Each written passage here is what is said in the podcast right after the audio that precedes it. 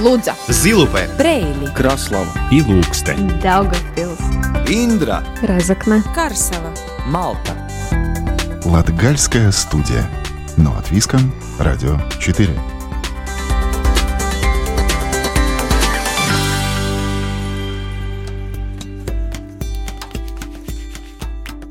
Добрый день, дорогие друзья! В эфире Латвийского радио 4 программа «Латгальская студия». У микрофона Сергей Кузнецов. В Латгальской студии продолжаем рассказывать о замках региона, об их истории и что в них происходит сейчас. Мы уже побывали в Круспелском замке и узнали, как он постепенно возрождается. Наша вторая остановка была в Краслове, бывшем имении графов Плятеров. Сегодня замок законсервирован, но в городе надеются, что придет время и графский замок получится восстановить.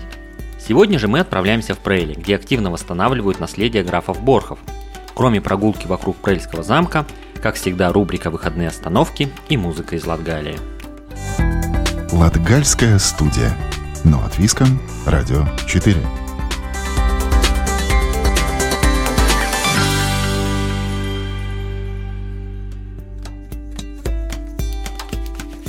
Прельский замок – это наследие графов Борхов, построенный в 19 веке. В 1978 году замок пережил пожар, который уничтожил имение. После чего замок десятилетиями стоял в тени окружавших его деревьев. Но около пяти лет назад от мысли о спасении исторического объекта перешли к делу. Появились первые проекты по реконструкции и уже сегодня есть новая крыша, установлены окна и будущее замка имеет четкие перспективы. Что из себя представляет замковый комплекс Прейли, каким было его прошлое, расскажет Лариса Кириллова, которая побывала в Прейли и прошлась по парковым аллеям, высаженными во времена графа Борха. Каждый небольшой городок Латгалии хранит в себе много тайн. Прейли не исключение. И именно в конце XIV века это местечко приглянулось Борхам.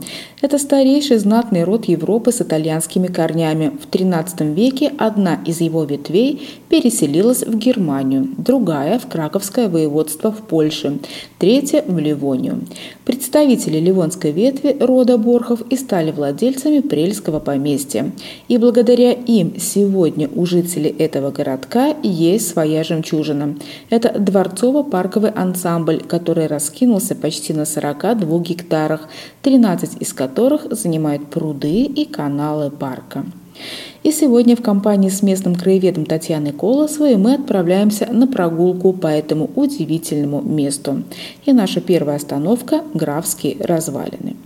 Первый господский дом был деревянным, а когда в XVIII веке он сгорел, построили другой. Впоследствии он был перестроен, но сегодня о былом величии этого строения напоминают лишь развалины. Продолжает Татьяна Колосова. Вот это здание, которое мы сейчас видим, оно упомянуто э, в актах инвентаризации 1780, кажется, 4 года. Э, и, значит, э, было написано, что это э, двухэтажное деревянное здание с большим подвалом. Э, позже, э, когда это здание стало уже намного меньше, как бы это не устраивало хозяев, да, было решено строить новое.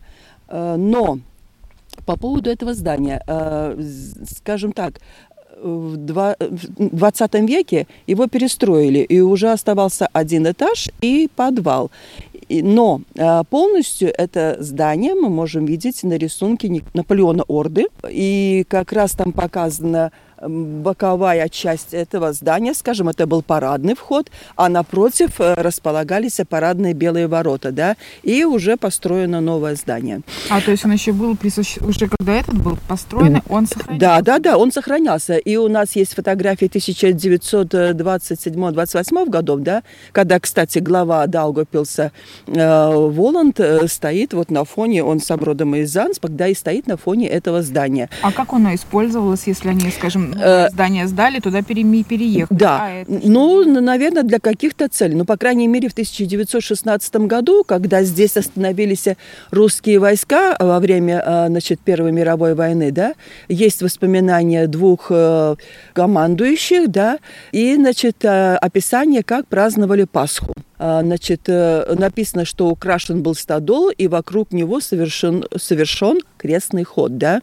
И как раз, что в помещении, в большой зале, а, были картины, гербы какие-то, да, а, то есть, значит, его содержание тоже было интересным. А вот сейчас недавно работники Прельского музея, значит, расшифровали, точнее, перевели несколько страниц из документов, касающихся Э, времени 1770-х годов, да, когда э, происходило э, разделение территории между Литовским княжеством, польско-литовским княжеством и Российской империей. Так вот, там после нашествия как бы русских солдат потерпел, скажем, крушение такое домашнее, да, граф Борх. И он пишет, что было уничтожено, что было унесено, и в том числе упоминается стулья из шелковой ткани, да, или бархатной ткани.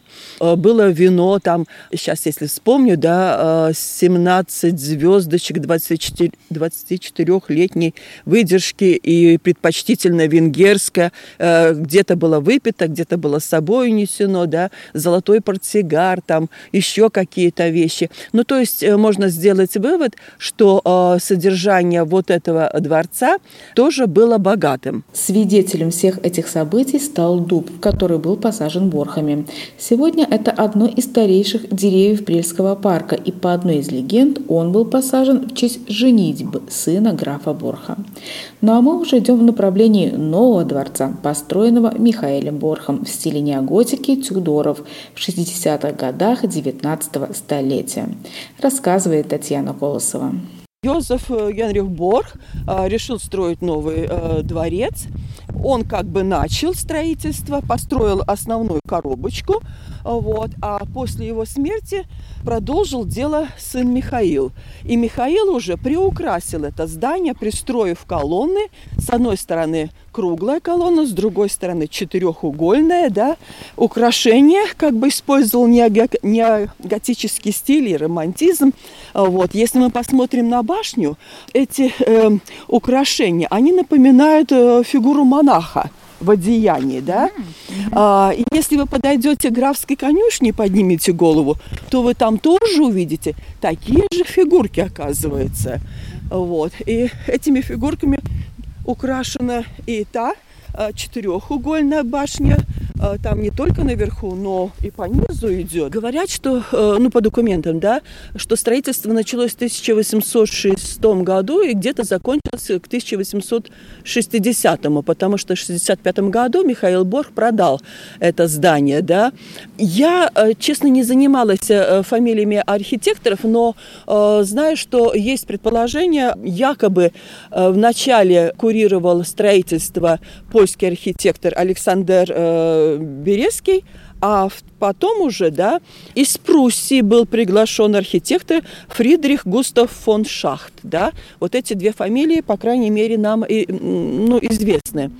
А потом, значит, э, здание немножечко подверглось изменению во время э, владения им Николаем Константиновичем, извините, Константином Николаевичем Гулькевичем, да, это российский дипломат. Он владел этим э, дворцом с 1891 по 1911 год. Рассказывая о Прельском замке, невозможно обойти стороной и парковый ансамбль. Он уникален. Это его сортовые деревья, которые последними в Латгалии сбрасывают листву. Это его многочисленные островки и канальная система. Есть две версии, почему они были построены. Первая для обеспечения водой мельницы, которая находилась в парке. Вторая, а это уже легенда. И если ей верить, то каналы появились в результате произошедшей трагедии, а именно, во время одной из прогулок Борха раздался выстрел охотника. В итоге у графа случился инфаркт, и он умер. Графиня приказала поймать охотника и закопать его живьем под горкой, а земля для создания насыпи была выкопана из каналов. Сегодня это место известно как Горка Любви. Кстати, есть еще одна легенда, согласно которой, если подняться в небо и посмотреть на эти каналы, то можно увидеть первые буквы, имя и фамилии графа, говорит Татьяна. Долгое время мы верили этому, да, что... Э, а потом я задалась вопросом, а кто поднимался, когда поднимался, а, вот, и срисовывал все эти чертежи. Ну, конечно, нет. Э, тут уже, наверное, по наитию смотрели, как... Во-первых, были же дизайнеры, да, это у нас все-таки считается парк английской формы такой, да, то есть свободное э, расположение деревьев, да, хотя все равно мы можем найти где-то строгость линии, то ли аллейка, то ли э, какая-то группка деревьев, да, а, вот. Ну и, наверное, э, как-то э, архитектор или дизайн парка, да, расположил вот и каналы. Ну вот сейчас как раз идет реставрация. Будем надеяться, что как раз у того э, здания было когда-то купалка, как говорили, да, э, в начале 20 века и даже послевоенные годы еще ребята купались. Здесь был мостик изогнутый дугой, да, не простой мостик, а изогнутый дугой. И под тем мостиком, и под этим мостиком можно было проплыть на лодке. Это помнят еще те, которым сегодня где-то там за 70 лет. Да, вот они э, в конце 50-х годов, 60-х годов говорят, мы проплывали свободно на лодках под этими мостами. А, вот. Зимой, э, когда замерзала э, та территория, там устраивали каток. Вообще поместье Борхов хранит множество легенд, и одна из них связана со светской жизнью. Э, наверное, все-таки в доме этом, в здании этом живет какой-то дух. Ну, как говорится, с ним связано немало легенд. Правда, э, говорят, что если есть легенды, если есть привидения, то они должны э, как бы показываться. Я почти три года, больше чуть-чуть, да, отработала в этом здании, но привидения ни разу не встретила, хотя, конечно, были там различные интересные случаи, но вот, э, говорят, э, полную ночь или в полнолуние, особенно жарким летом, а наверху круглой башни можно видеть силуэт э, женщины в белом. Да? Есть такая легенда, э, что молодая графиня влюбилась в своего учителя музыки, но отец воспротивился э, этим отношениям и отказал э, учителю в будущем руки и сердце своей дочери. И учитель э, повесился у трех берез здесь перед замком. Графиня, молодая графиня, да, э, не выдержав такой разлуки, решила присоединиться на небесах к своему любимому и повесилась на втором этаже, да, этой башни. Ну и говорят, вот она как раз и выходит э, летом, показывается. Но опять же, группа туристов у меня была, бывшие пресские жители, сейчас они в других странах живут, говорят, сидели на этой скамеечке, разговаривали, вот, и между деревьями, говорят, мы как-то так замолкли оба, друг на друга посмотрели, и говорим, ты видел одновременно вот между этими э, деревьями просветик, да, как бы такое облако в виде э, женской фигуры, очертания, да, в виде женской фигуры. Ну, хочешь верь, хочешь не верь. Ну, может быть, какие-то природные явления, э, холодное и теплое течение создают тут такие привидения. Есть в Прельском парке островок Евы и Адама. История его появления также уходит во времена правления Борхов. Согласно легенде, один из Борхов любил здесь назначать свидания служанкам и местным селянкам. Узнав об этом, графиня рассердилась и приказала садовнику поймать змею и выпустить ее на этом островке. Распоряжение графини было исполнено, и когда во время очередного свидания Борх проводил время в окружении милых дам, змея его укусила, но он остался жив. Сам граф воспринял это как божье наказание и уже стал примерным мужем.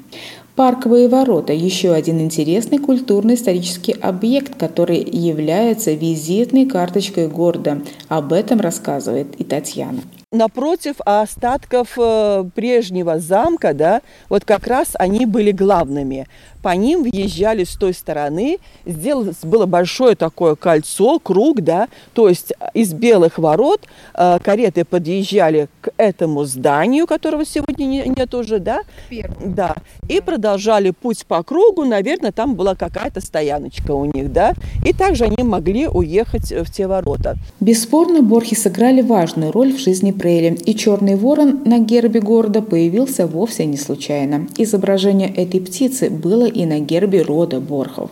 Но не только они внесли вклад в развитие этого городка. Гулькевич оставил, мы, может быть, незаслуженно о нем не говорим, э, незаслуженно забываем его, да, но он оставил большой след в Прельском э, имении. Э, хотя э, по воспоминаниям его современников, вот местные там жители говорят, что он э, э не был таким крепким хозяином, он больше филантроп был, да. Э, например, э, есть э, различные описания о том, что э, добр к людям. Если у тебя э, дома пала корова там или лошадь, да, ты мог прийти к нему поплакаться, и он позволял выбрать любую из своего стада. А стада у него были богатые, поскольку Константин Николаевич часто участвовал в сельскохозяйственных выставках, да, э, он разводил интересные сорта пшеницы, он сажать пытался розы в Прельском парке, сам мужчина, да. Он же э, попечителем был э, Прельской начальной школы, и в этой же школе он преподавал э, рисование и географию, но по рисованию он издал учебное пособие да, к сожалению, мне пока не досталось его э, получить, но э, где-то по России там э, среди э, коллекционеров оно ходит. Именно графу Гулькевичу мы должны быть благодарны за то, что сегодня в Преле находится уникальный парковый ансамбль, в котором растут уникальные деревья для нашего климата. Но ничто в этой жизни не вечно, и в начале 20 века Прельский замок оказался в руках других владельцев, увы, не самых лучших после того, как дворец ушел из рук э, владельцев имения, да, тут же в 1912 году уже было первое, скажем, такое сельскохозя... первые сельскохозяйственные курсы, да, потом время Первой мировой войны здесь лазареты были, естественно, что было попорчено очень много, вот, а потом уже с 20-х годов здесь открыли э, сельскохозяйственную школу. Э, ну, сколько они могли сохраняли, да, но естественно, что со временем делались простейшие ремонты, то есть уничтожали уничтожалось что-то. Э, школа просуществовала до 1945 года, Потом э, помещение перешло в руки Прельской первой средней школы. Она где-то до начала 60-х годов, пока не построено было здание на Даугапилской улице. А потом э, это здание раздали различным организациям. На первом этаже был филиал э, фабрики Ригас Абгербс. Да? А на втором этаже была статистика и методические кабинеты спортшколы. Э, на первом этаже э, в западной части был небольшой спортзал. На втором втором этаже Дом пионеров, на третьем ДСАВ, да, то есть очень много различных хозяев и ни одного истинного, хотя вся техническая документация была на балансе Дома пионеров, самой бедной организации. И вот как раз я говорила, что та западная часть, э, башня западной части, да, второй этаж, это окна нашего кабинета. Была э, одна большая комната и одна маленькая, выходящая как раз э, полукругом на ворота. И в той комнате э, более всего сохранился интерьер. Там была почти во всю стену, да, в углу печь, украшенная израстовой плиткой. Она такая серого цвета и как бы с голубым рисуночком. Вот это осталось в памяти. И мы ее топили, да. Там были э, украшения. Они сегодня немножко частично сохранились на окнах, да. И по, значит, стыкам э, стены и потолка тоже шла лепнина. И там, где у нас, ну, я говорю, абажур там мог висеть или лампа, да, то есть э, вокруг вот этой люстры, как бы, да, тоже была лепнина. Э, но, к сожалению, сегодня только какие-то фрагменты. Я надеюсь, что все-таки э, наши э, золотые руки прельских мастеров э, что-то сотворят, что-то восстановят. Правда, по воспоминаниям э, моих современников говорят, что еще в этом крыле тоже э, в каких-то комнатах э, были небольшие украшения да, но уже проходили, мы не видели их. Ну, я помню, что э, дворец стал разрушаться после пожара. По да, пожар, пожар случился. Пожар случился э, в ночь 6 на 7 февраля 1978 года. Ходят разные слухи, есть заключение. Я заключение не видела, я уже работала в Пресской второй средней школе. Вот. Но скажем так, что э, вот, техническое состояние э, самого здания, оно было плачевным. Я помню, когда в 1977 году, наверное, осенью, у нас там загорелась, ну, вспыхнула проводка. Это чудо, как не случилось, как говорится, пожар, да, от одного стыка до другого, э, дым, и, и все, и прекратилось. Ну, потому что помимо э, отопить его нужно было не только печное отопление, но включалась и электроаппаратура, а тем более статистика, э, это же большие аппараты стояли, да, и, ну, еще там, значит, на чердачном помещении была жилая комнатка, вот, то есть причины можно разные строить, я не буду их называть, как говорится, но в любом случае это человеческий ресурс помог этому зданию загореться, да. А, уничтожена в основном была крыша, чердачное помещение, да, но когда заливали водой, то она попала и на э, как бы другие. И когда я пришла после обеда, поскольку у меня уроки с утра было с 8 часов, да, после обеда, после 12, наверное, пришла, здесь было просто как ледяная сказка. Все деревья стояли э, во льду от полива этой воды но уже э, существовать э, организациям здесь было невозможно, их разместили в других местах. Крыша долгое время стояла э, зияющей дырой, уже как бы во времена э, начала независимости ее сделали, да, но сделали, как говорится, просто как временное явление. Вот. И э, в последующие года было предпринято немало действий, и дворец продавали за один э, лад, э, и сдавали на 50 лет, но реальной работы не было сделано, и тогда, значит, наша Пресская дума начала сама работать с проектами. Конечно, не один проект улетел в воздух, в конце концов Всевышний сжалился, и вот началась реставрация. И сегодня, работая э, с туристами, да, э, слышу от них, что вот мы раньше приезжали, слезы текли, ну как это такое здание приходит в упадок. А сегодня они радуются, что здание восстанавливается, да. Ну вот будем мы ожидать, что в ближайшем будущем оно посветлеет, то есть его покрасят все-таки, оживет первый этаж – ну, а дальше как уже будут э, средства, потому что, конечно, сегодня э, в наше время нелегко достать деньги, чтобы притворить свои идеи. Но, по крайней мере, большая часть работ сделана. Сегодня, помимо замка, о времени Борхов напоминают конюшня, построенная в неоготическом стиле, ворота с заостренными арками, домик, вратника и капелла, построенная в 1817 году которая недавно была отреставрирована. Сегодня Прельский дворцово-парковый ансамбль – одно из любимых мест отдыха не только прельчан, но и гостей. С каждым годом он становится все краше и постепенно происходит восстановление его былого величия. Лудза, Зилупе, Брейли, Краслава. И Ilūkste, Daugavpils, Индра, Разокна, Карсела, Малта. Латгальская студия. Но от Виском, Радио 4.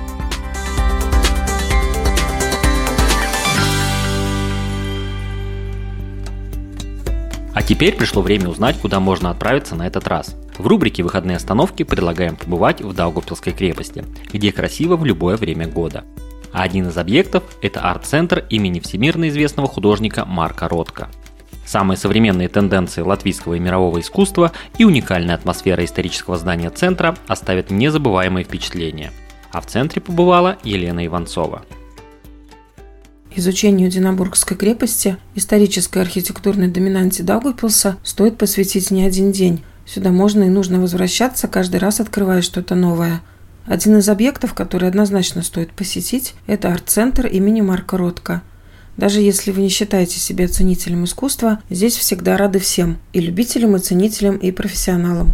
Это место, в котором история и культурное наследие прошлого органично сочетаются с актуальными тенденциями современности, рассказывает специалист по маркетингу центра Айвар Барановский. В этом году мы праздновали свое восьмилетие уже. Центр Марка Рутко э, основан был в 2013 году.